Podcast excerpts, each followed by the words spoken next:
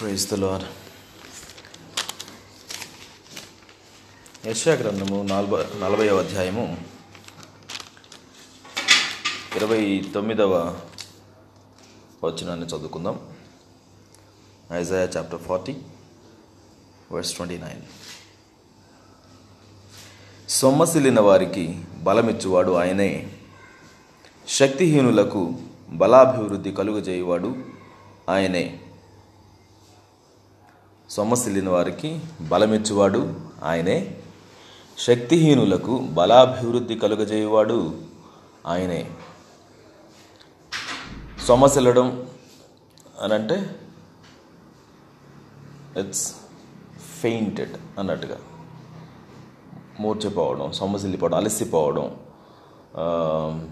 ఇంకా ఏం చేయలేకపోవడం అటువంటి పరిస్థితిలో ఉన్నప్పుడు బలాన్ని ఇచ్చేవాడు ఆయనే అంట. శక్తిహీనులకు అంటే శక్తి లేనటువంటి వారికి శక్తిని కోల్పోయినటువంటి వారికి బలాభివృద్ధిని కలుగజేసేటువంటి వాడు కూడా ఆయనే.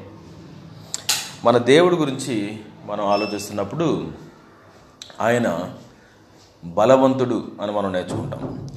నహుము గ్రంథంలో నుంచి మనం చూస్తే మొదటి అధ్యాయము మూడవ వచనాన్ని మనం చదువుకున్నట్లయితే యహోవా దీర్ఘశాంతుడు మహాబలము గలవాడు. ఆయన దోషులను నిర్దోషులుగా ఎంచడు. యహోవా తుఫానులోను సుడిగాలిలోను వచ్చువాడు. మేఘములు ఆయనకు పాదధూళిగానున్నవి. ఆయన యొక్క గొప్పతనం గురించి నహోము ప్రవక్త ఇక్కడ మాట్లాడడం మనం చూస్తాం. యహోవ దీర్ఘశాంతుడు మహాబలము కలిగిన వాడు ఆయన కేవలం బలము కలిగిన వాడు కాదు మహాబలము కలిగిన వాడు బలశాలి అని చెప్పుకుంటున్నాడు ఈ రోజుల్లో వెయిట్ లిఫ్టింగ్ ఛాంపియన్స్లో చూస్తుంటాం. బలాఢ్యులు అని మిస్టర్ ఇండియా అని మిస్టర్ వరల్డ్ అని. వాళ్ళ బలాన్ని బట్టి మనం క్యాలిక్యులేట్ చేసినట్టుగా మన దేవుడిని మనం క్యాలిక్యులేట్ చేసేటప్పుడు మన దేవుడి గురించి నేర్చుకునేటప్పుడు ఆయన బలం ఇచ్చేటువంటి వాడు అని మనం నేర్చుకుంటాం. బలం ఇవ్వడం అంటే సి ఒకటి యోహను సువార్తలో మొదటి అధ్యాయం మూడులో మనం చదువుతాం కలిగి ఉన్నది ఏది? ఆయన లేకుండా కలుగలేదు. సమస్తమును ఆయన మూలముగా కలిగిను. బలము ఇవన్నీ కూడా ఆయన దగ్గర నుంచి వచ్చినటువంటివి. మనకి బలం కావాలి అంటే మనకు ఒక మూలం కావాలి. కానీ దేవునికి బలం అనేటువంటిది ఏ మూలానికి సంబంధించింది కాదు. ఆయనే స్వతహాగా శక్తి సోర్స్ లాంటివాడు పవర్ హౌస్ లాంటివాడు అనమాట ఆయన. ఆయన ఇంకొక చోట నుంచి రావాల్సిన అవసరం లేదు. బలం. శక్తిమంతుడు సర్వశక్తిమంతుడు అయినటువంటి దేవుడు అందుకే మనం ఆయన చెప్పుకుంటాం ఆమ్నిపొటెంట్ అని చెప్పుకుంటాం. సర్వశక్తి కలిగినటువంటి వాడు. ఆయనకు మించినటువంటి శక్తి ఇంకెవరి దగ్గర కూడా లేదు. దీన్ని ఇంతకు ముందు ఉన్నటువంటి మన పితరులు దాన్ని గుర్తించగలిగారు. దాన్ని వారి జీవితంలో వారి గుర్తుపెట్టుకోగలిగారు ఈరోజు మనం ఏం నేర్చుకుంటున్నామంటే దేవుడు బలమైనటువంటి వాడు మనకు బలాన్ని ఇచ్చేవాడు ఆయనే. మనం సమస్యలైన ప్రదేశాల్లో కూడా మనం శక్తిహీనులుగా ఉన్నప్పుడు కూడా మనకు బలం ఇచ్చేటువంటి వాడు ఆయనే అనే విషయాన్ని మనం జ్ఞాపకం చేసుకుంటున్నాం. దావిది చేసిన ప్రార్థన మనం చూద్దాం. మొదటి దినవృత్తాంతములము ఇరవై తొమ్మిదవ అధ్యాయము.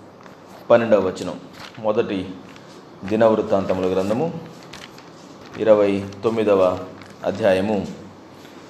ఈ అధ్యాయంలో దావీదు సొలోమోనుని మరి రాజుగా చేస్తూ ఆ సమయంలో ఆ వృద్ధాప్యంలో ఉన్నటువంటి దావీదు మరి దేవునికి స్తోత్రం చెల్లించినటువంటి ఆ భాగంలో దేవుని గురించిన తన అండర్స్టాండింగ్ని మనం అక్కడ చూస్తాం. పన్నెండవ వచనం ఇరవై తొమ్మిదవ అధ్యాయము మొదటి దిన వృత్తాంతముల గ్రంథము పన్నెండవ అధ్యాయం పన్నెండవ వచనం. ఐశ్వర్యమును గొప్పతనమును నీ వలన కలుగును. నీవు సమస్తమును ఏలువాడవు. బలమును పరాక్రమమును నీ దానములు. హెచ్చించువాడవును అందరికీ బలమిచ్చువాడవును నీవే. ఆయన గురించినటువంటి స్తోత్రం చెప్పడం ఆయన్ని స్థుతి చెల్లించడం అంటే ఆయన యొక్క లక్షణాల గురించి మాట్లాడుతున్నాడు ఇక్కడ. ఆయన చెప్తున్నాడు ఐశ్వర్యము గొప్పతనము నీ వలన కలుగుతుంది. ఈయన రాజుగా ఉన్నాడు. రాజులందరిలో ఇస్రాయేల్ రాజులందరిలో కూడా అత్యధికమైనటువంటి ఘనత వహించినటువంటి రాజు అంటే దావిది గురించే చెప్పుకుంటాం. కానీ ఆయన అంటున్నాడు ఐశ్వర్యం కానీ గొప్పతనం కానీ ఇవన్నీ దేవుని దగ్గర నుంచి వచ్చేవి. నీవు సమస్తమును ఏలువాడివి. నేను రాజునే నేను ఇక్కడ ఏలొచ్చాము కానీ నువ్వు సమస్తాన్ని ఏలేటువంటి వాడివి. బలము పరాక్రమం నీ దానములు నువ్వు గిఫ్ట్గా ఇస్తావయ్యా. నువ్వు బలాన్ని పరాక్రమాన్ని నువ్వు గిఫ్ట్గా ఇస్తావు. నువ్వు దానం చేస్తావు. హెచ్చించువాడవు నువ్వే అందరికీ బలమిచ్చువాడవును. నీవే.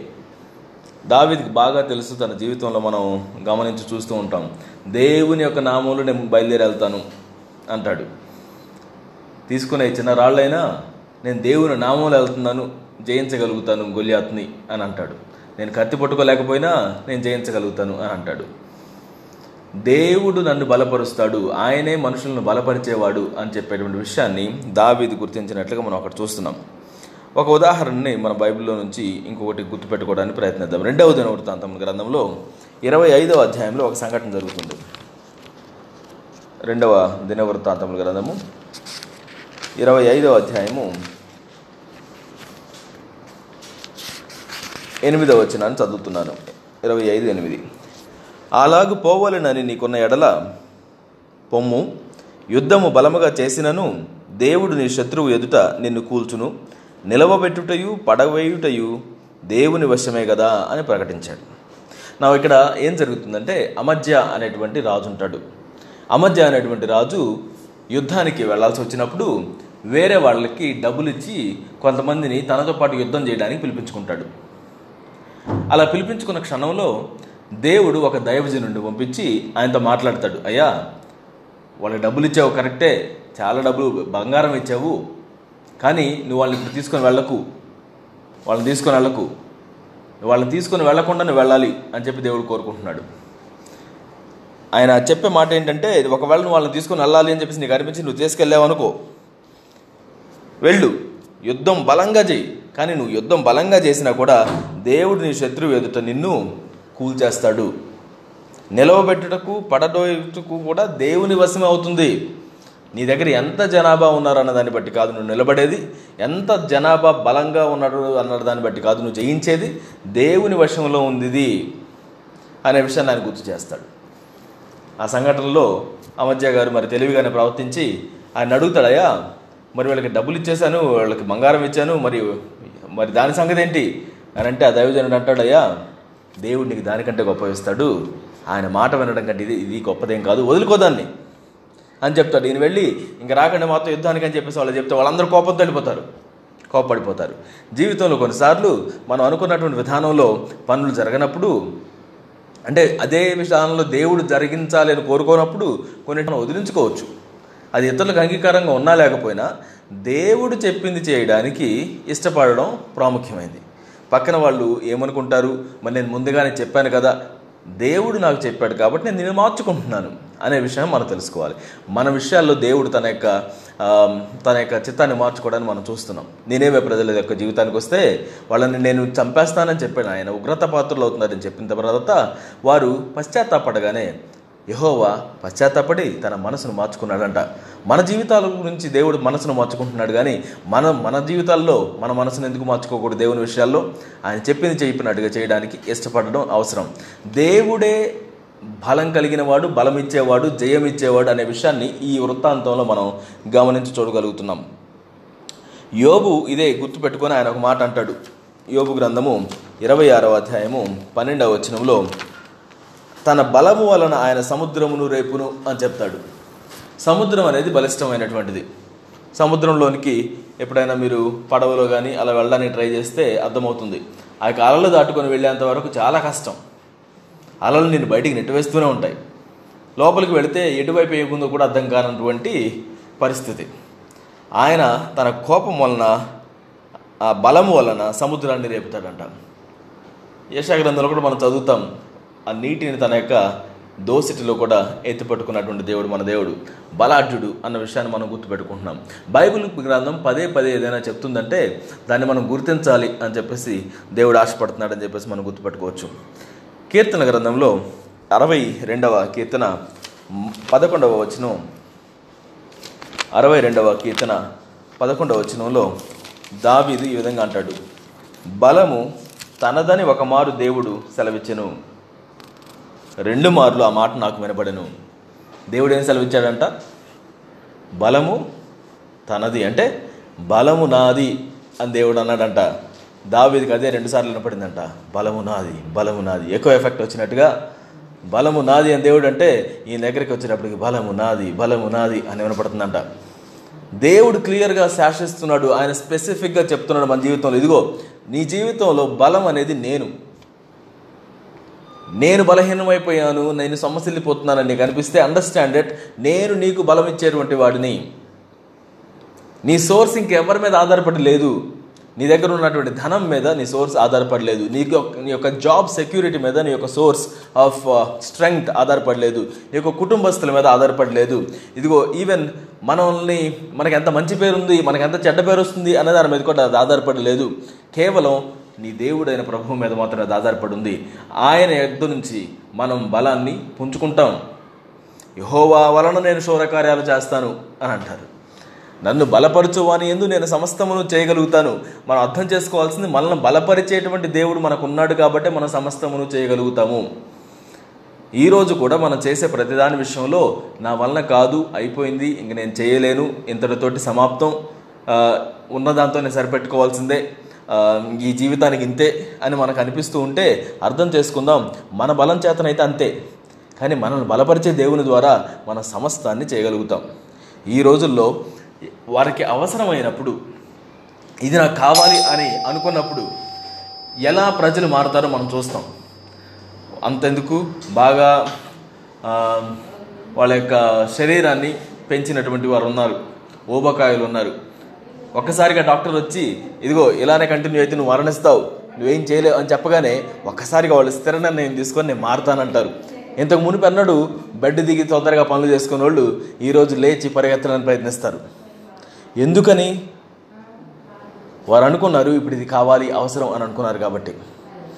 బయటికి వెళ్ళి స్టార్ట్ చేస్తారు మార్పుని వాళ్ళు చే చూస్తూ ఉంటారు. మనం ఏంటంటే మనకి అర్థం కావాల్సినటువంటిది it is never too late. కొన్ని విషయాలని మనకి దేవుడు కళలు ఇచ్చినప్పుడు వాటిని ఆపేసేస్తూ ఉంటాం. ఎందుకనంటే నాకు రిసోర్సెస్ లేవండి. నాకు దాన్ని స్పాన్సర్ చేసేవాళ్ళు లేరు. లేకపోతే నన్ను సపోర్ట్ చేసేవాళ్ళు లేరు. నా కుటుంబస్తులు దాన్ని సపోర్ట్ చేయరు. నాకు నాకున్న ఆర్గనైజేషన్ దాన్ని సపోర్ట్ చేయదు. లేకపోతే నాకు దానికి ఎలా చేయాలో నాకు తెలియదు I don't see a way out నాకు అర్థం కావట్లేదు. నాకు హెల్ప్ చేసేవాళ్ళు లేరు. ఇలా రకరకాల ఆప్షన్స్ తోటి మనం ఆగిపోతూ ఉంటాం. ఇలా చేస్తుంటే బాగుండేది నా జీవితంలో అని చాలామంది చెప్పుకోవడం మనం వింటూ ఉంటాం. మనం అర్థం చేసుకోవాల్సింది మనకి బలం ఇచ్చే దేవుడు మన దేవుడు ఉన్నాడు. మనల్ని బలపరిచే ఆయన ద్వారా మన సమస్తాన్ని చేయగలుగుతాం.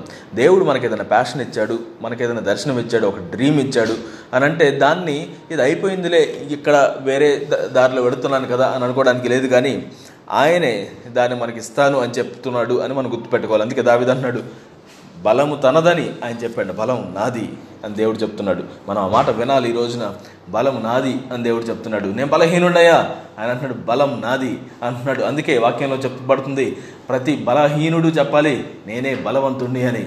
ప్రతి దరిద్రుడు చెప్పాలి నేనే ధనవంతుణ్ణి అని. మరి ఎలా చెప్పగలుగుతాం? ఎందుకంటే ఆయన ద్వారానే ఐశ్వర్యం వస్తుంది కాబట్టి నేను ధనవంతుణ్ణి ఆయన ద్వారానే బలం వస్తుంది కాబట్టి నేను బలవంతుణ్ణి. నా మీద ఆధారపడి లేదు. నా మీద ఆధారపడి లేదు.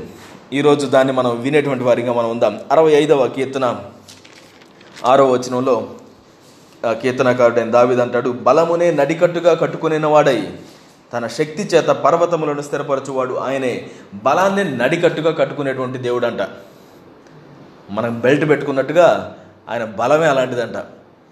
స్థిరంగా ఉండేటువంటి బలం దేని మీద ఆధారపడి లేనటువంటి బలం. ఒక పోలీసు చక్కనైనటువంటి బెల్ట్ ధరిస్తాడు మందంగా ఉన్నటువంటి బెల్ట్ వెడల్పాటి బెల్ట్. ఎందుకనంటే అది వారి యొక్క వెన్నెముకకి సపోర్ట్ చేస్తుంది పరిగెత్తడానికి దూకడానికి ఎటువంటి సమస్య లేకుండా అది వారికి సహాయం చేస్తుంది కాబట్టి ప్రతి ట్రైనింగ్లో ఇలాంటి వాటిని వారు ఖచ్చితంగా అమలు పరుస్తుంటారు. నడి కట్టుకున్నటువంటి గుణం అది. సర్వాంగ కవచంలో మనకి బెల్ట్గా ఏమి ఇచ్చాడు దేవుడు? సత్యము అనే దట్టి ఇచ్చాడు. కదా? సత్యము బెల్ట్ ఆఫ్ ట్రూత్.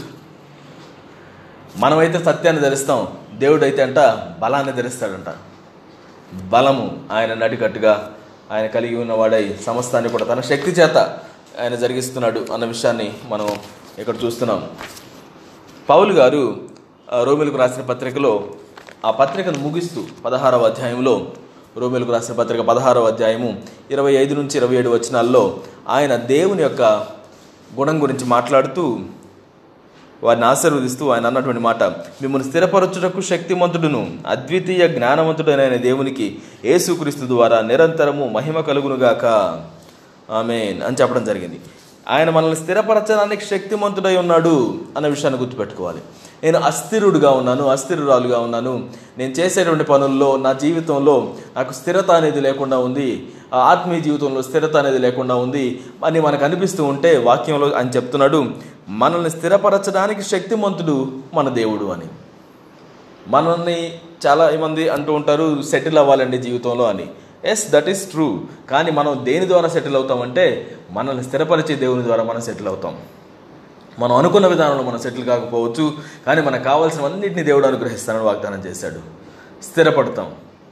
దేవుడు మనల్ని స్థిరపరిచేటువంటి శక్తి కలిగిన వాడు అన్న విషయాన్ని మనం గుర్తుపెట్టుకుంటాం. మన దేవుడు ఎంత గొప్పవాడు అని అంటే మన షడ్రక్ మెషక్ అభ్యర్థిగో యొక్క వృత్తాంతాన్ని మనం చక్కగా వింటే వారు అంటారు రాజా నెబద్ నేజర్ దగ్గరికి వెళ్ళి అయ్యా మా దేవుడు మమ్మల్ని రక్షించడానికి సమర్థుడు. మన దేవుని పట్ల మనకు ఉండాల్సిన నమ్మకం ఎలాంటిది అని అంటే ఆయన బలం మనకు కనిపించట్లేదే మనం వణుకుతున్నాం ఇంకా ఇంకా మూలుగుతున్నాం ఇంకా నశించిపోయినట్టుగానే ఉన్నాం. నా నా ముళ్ళు నా నా జీవితం ఇంకా అలానే ఉంది అని మనకు అనిపించినప్పుడు కూడా మన దేవుని మీద మనకున్నటువంటి నమ్మకం ఈ విధంగా చెక్కు చెదరనిదిగా ఉండాలి. వారు అంటున్నారు ఆ మంటను చూస్తున్నారు. అక్కడే చనిపోతున్నట్టు ఆ మంట వేయడానికి వెళ్ళినటువంటి ఆ యొక్క భటులు చనిపోవడానికి వారు చూస్తున్నారు. వారు అంత మంట వేడి మీ దగ్గర ఉన్నప్పుడు కూడా అంటున్నారు దీని నుంచి తప్పించడానికి మా దేవుడు సమర్థుడు. ఆయన చేస్తాడా చేయడానికి పక్కన పెట్టండి. మా దేవుని మీద మాకు ఉన్నటువంటి నమ్మకం ఆయన సమర్థుడైనటువంటి వాడు.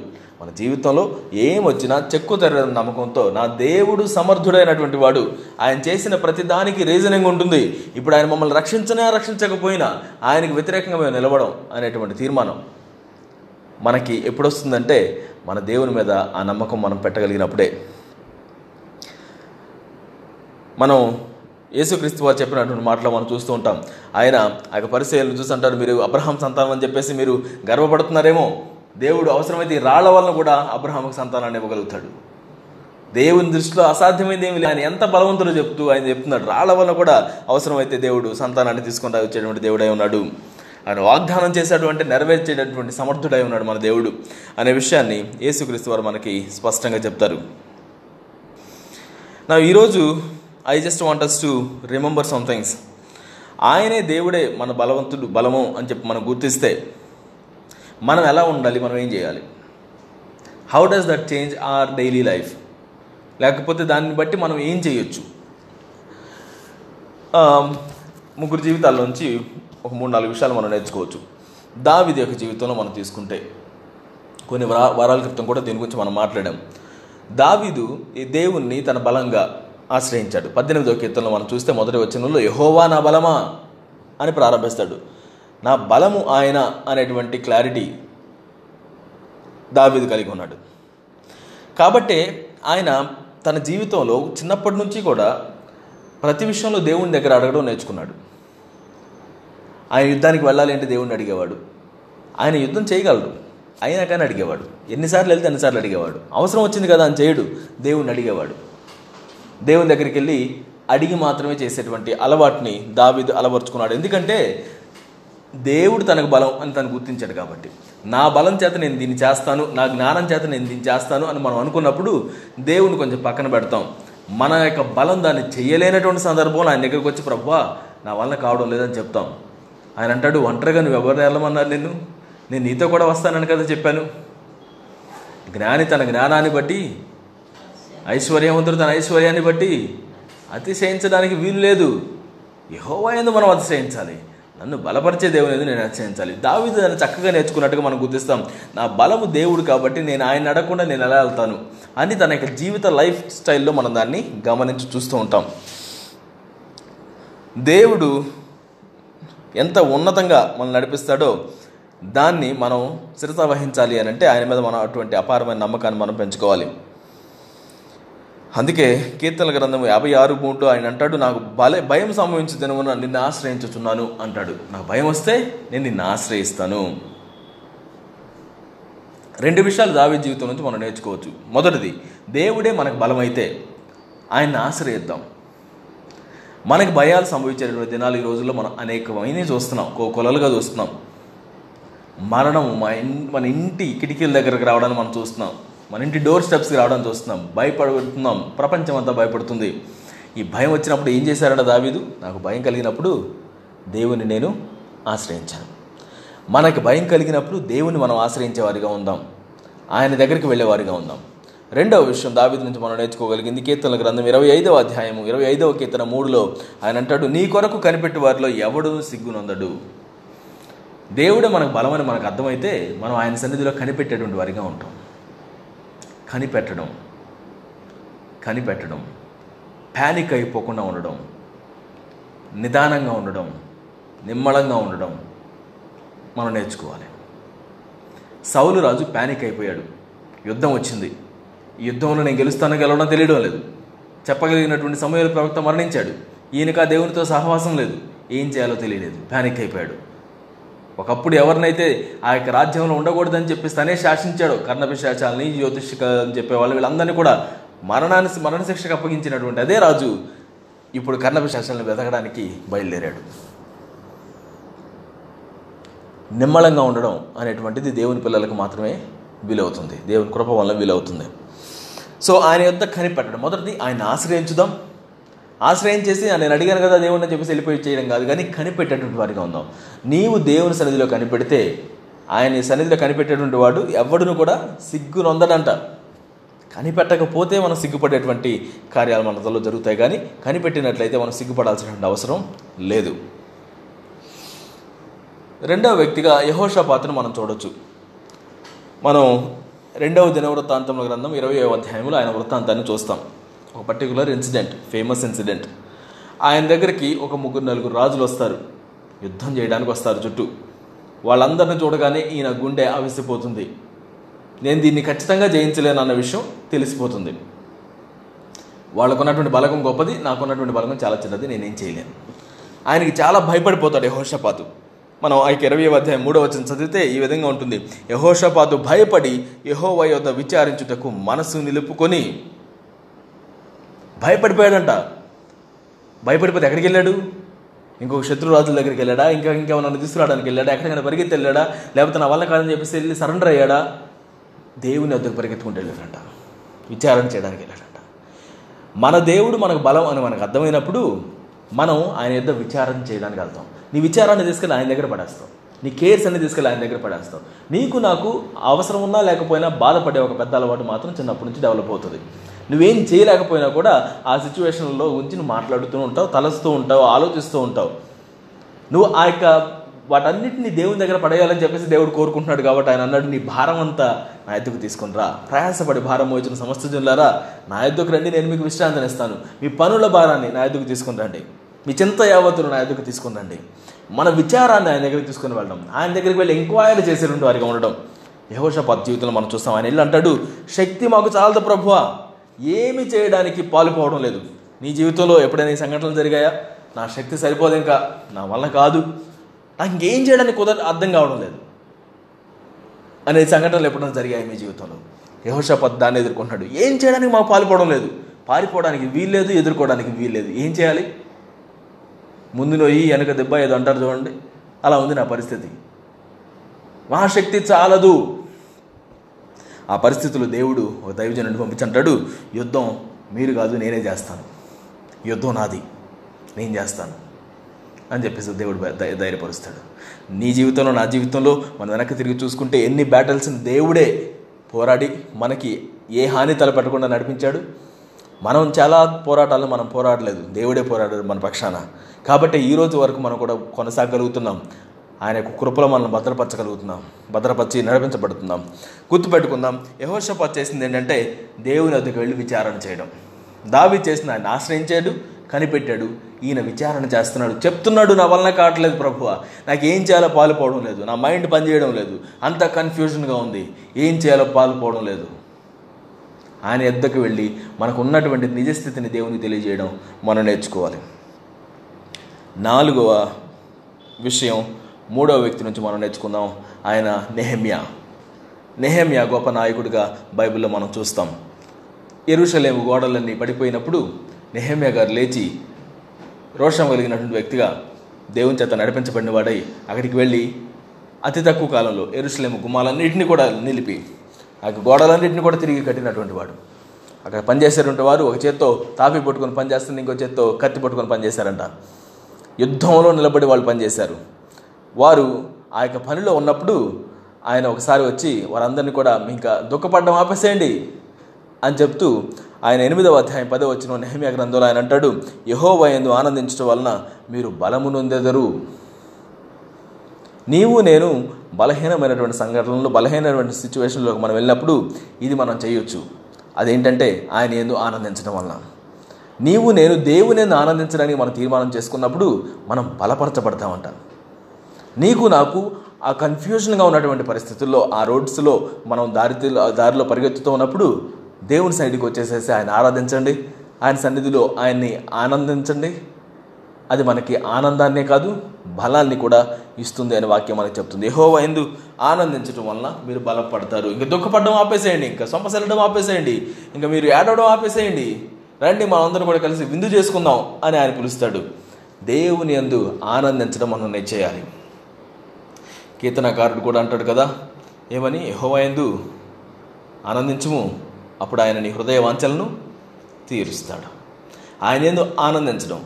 మనం చేసినట్లయితే దేవుని కృపను బట్టి ఆయన మన హృదయ వాంఛలు తీరుస్తాడు బలాన్ని దేవుడు మనకు అనుగ్రహిస్తాడు. ఇంకొక రోజును మనం ఫేస్ చేయడానికి దేవుడు సహాయం చేస్తాడు. నీకు నాకు అయిపోయింది ఇంకా నేను ఫేస్ చేయలేను అనేటువంటి సందర్భాలు చాలా మంది జీవితంలో రావచ్చు. కానీ దేవుడు అంటున్నాడు నువ్వు ఫేస్ చేయలేమేమో నేను మాత్రం నువ్వు ఫేస్ చేసేటట్టు హెల్ప్ చేయగలుగుతాను. నీకు ఇంతకు ముందు నుంచి బలం ఇచ్చిన వాడిని నేనే. ఇకను కూడా నేను బలం ఇచ్చేటువంటి వాడినే. నేను నాలో లోపం లేదు. నాలో లోపం లేదు. నాకు బలం ఇచ్చినవాడు నా దేవుడే. నాకు బలాన్ని ఇంకను కూడా ఇచ్చేటువంటి వాడు నా దేవుడే అనే విషయాన్ని జ్ఞాపకం చేసుకుందాం. నాలుగు విషయాలు మనం చేయొచ్చు. మన దేవుడే బలమైనటువంటి వాడు అనేటువంటి విషయాన్ని మనం గుర్తుపెట్టుకున్నట్లయితే ఏం చేయొచ్చండి?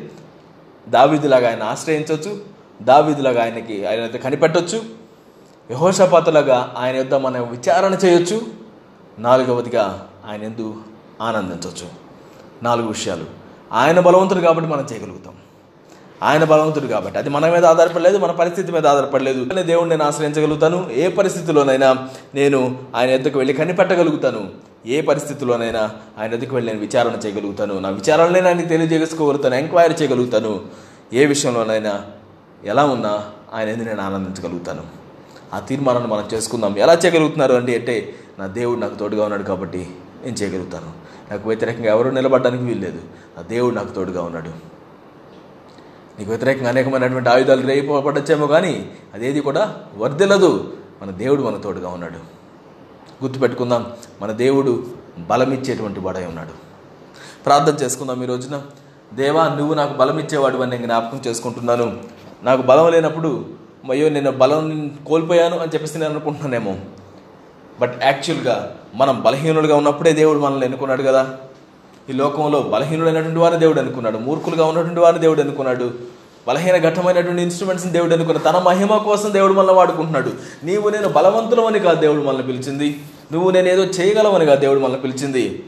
ఆయన మహిమ కోసం మన ద్వారా ఆయన చేయగలుగుతాడనే దేవుడు మనకి బలాన్ని ఇస్తున్నాడు ఈరోజు దేవా నాకు నీవు ఇచ్చిన బలాన్ని నేను వ్యర్థంగా వాడుకోకుండా బలహీనంగా ఉంచుకోకుండా నువ్వు ఇచ్చిన బలంతో నేను ముందుకు సాగి వెళ్ళడానికి సహాయం చేయండి అని చెప్పేసి దేవుణ్ణి అడుగుదాం. ఆయన బలం ఇచ్చేటువంటి వాడై ఉన్నాడు. బలము ఆయన యొక్క నడికట్టుగా ఉంది. దేవా చాలాసార్లు నేనే బలవంతుణ్ణి లేకపోతే నా బలం వల్లనే సాధ్యమవుతుంది అని నేను అనుకున్నప్పుడు చాలా విషయాలు చేయలేకపోతున్నాను. కానీ నీవే నా బలం అని నేను గుర్తించినప్పుడు నేను చేయగలుగుతాను. దావీదు అంటున్నట్టుగా మనం కూడా విందాం దేవుడు చెప్తున్న మాట బలము నాది బలము నాది. ఆయన చెప్తున్నటువంటి మాట మన హృదయం వినేటట్టుగా చూసుకుందాం. బలము నాది అని మన దేవుడు చెప్తున్నాడు. ఆయన యొక్క బలం మనం తీసుకునే వారిగా ఉందాం. ప్రభువ మమ్మల్ని బలపరచండి నాయన. మమ్మల్ని బలపరచండి ప్రభువ. మమ్మల్ని బలపరచండి. నీ సన్నిధిలో మమ్మల్ని అభివృద్ధి చేయండి. నీ బలం చేత మమ్మల్ని ఎదిగింప చేయండి మా తట్టు మేము చూసుకునేటువంటి వారిగా కాకుండా ప్రభు నీ తట్టు మేము కనిపెట్టి చూసేవారిగా ఉండడానికి మీరు సహాయం చేయండి. బలము నీదై ఉన్నది ప్రభు పరాక్రమము నీదై ఉన్నది. ఐశ్వర్యము నీదై ఉన్నది. జ్ఞానము నీదై ఉన్నది. కేవలము ఘనత ప్రభావములు సమస్తములు నీవై ఉన్నవి ప్రభువ. దేవామాయక జీవితం ద్వారా సమస్తమును మీకు చెల్లించే వారిగా మేము వస్తున్నాం నాయన. ప్రభు మాకు కాదు యహోవా మాకు కాదు మహిమ ఘనత ప్రభావములు సమస్తమును కేవలము నీకు మాత్రమే కలుగునుగాక. దేవా ఇదిగో పరలోక రాజ్యంలో ఎల్లప్పుడూ పొగడబడుతున్నటువంటి వాడా. ఐశ్వర్యము నీది ఘనత నీది జ్ఞానము నీది ఇదిగో ఆ యొక్క యోగ్యత నీది అని చెప్పబడుతున్నవాడా. ఈ రోజున మేము గుర్తిస్తున్నాం. దేవా మా జీవితంలో మేము కలిగి ఉన్నది అంతటికంటే కూడా ప్రశస్తమైనటువంటిది మీరు మీ యొక్క సన్నిధి. దేవ మేము దాన్ని గుర్తిస్తున్నాం. మా బలహీనతల మీద మేము చూపుని సారించకుండా నీ మీద మేము దృష్టిని సారించడానికి సహాయం చేయండి. యహోష పాత్ర కేకలేసినట్లుగా అయ్యా మాకు శక్తి సరిపోవడం లేదు. మాకు ఏం చేయాలో పాలుపోవడం లేదు. ఎటు వెళ్ళాలి మేము? ఏం చేయాలి? ఇదిగో నాకు ఎటువంటి ప్లాన్స్ అర్థం కావడం లేదు. కన్ఫ్యూషన్తో ఉండిపోయాను. ఎలా నడిపించాలి ఈ ప్రజల్ని? ఏ విధమైనటువంటి జీవితాన్ని మేము జీవించాలి? మన దేవుడు నిలబడి చెప్తున్నాడు ఇదిగో యుద్ధం నాది. నేను యుద్ధం జరిగిస్తాను. నేను నిలబడతాను. మన పక్షాన పోరాడేటువంటి దేవా మీకు వందనాలు. మా పక్షాన మీరు నిలబడుతూ మాకు యుద్ధాలను మీరు దేవా మీరు నెరవేరుస్తున్న దాన్ని బట్టి నీకు వందనాలు. మా యొక్క యుద్ధాలలో జయమును మీరు మాకు అనుగ్రహిస్తున్న దాన్ని బట్టి నీకు వందనాలు. ఈరోజు మేము మా యొక్క హృదయాలు మిమ్మల్ని ప్రతిష్ఠించుకొనిచున్నాం. నా బలహీన సమయాల్లో కూడా నేను దేవ గర్వంగా బహిరంగంగా చెప్పుకోగలుగుతాను. నేను బలాఢ్యుడనైనటువంటి వ్యక్తిని ఎందుకంటే మనల్ని బలపరిచేటువంటి దేవుడు అటువంటి వాడు కాబట్టి. ఏసయ్య సహాయం చేయండి నాయనా. సొమ్మసిల్లినటువంటి వారికి బలమిచ్చేవాడు మీరే కదా. ఈరోజు సొమ్మసిల్లినటువంటి పరిస్థితుల్లో మేము ఉన్నాము. సొమ్మసిల్లిన వారిగా ఇదిగో ఇక్కడ వినేటువంటి వారిగా మేము ఉన్నాం. ఇదిగో మాకు బలాన్ని మీరిస్తారని మీ వాక్యం సెలవిస్తుంది. కాబట్టి మీరు మాకు మూలముగా ఉండి దేవా మాకు సోర్స్ ఆఫ్ పవర్గా మీరుండి మాకు బలపరచవలసిందిగా అడుగుతున్నాం నాయన. ఇదిగో శక్తిహీనులకు బలాభివృద్ధిని కలుగు చేయవాడవు మీరే అని మేము నేర్చుకున్నాం. శక్తిహీనులుగా మేము ఇదిగో పవర్లెస్గా ఫీల్ అవుతూ ఉన్నాం. ఇదిగో పరిస్థితులను బట్టి పవర్లెస్గా ఫీల్ అవుతున్నాం. మా చుట్టుపక్కల ఉన్న ప్రజలను బట్టి పవర్లెస్గా ఫీల్ అవుతూ ఉన్నాం. మాకు వచ్చిన మాకున్నటువంటి ఇనబిలిటీస్ని బట్టి పవర్లెస్గా మేము ఫీల్ అవుతూ ఉన్నాం. ప్రభువ అయితే మేము పవర్లెస్గా మేము ఫీల్ అవుతూ ఉన్నప్పుడే మీరు మమ్మల్ని మాకు బలాభివృద్ధిని కలుగు చేస్తారని వాగ్దానం చేశారు.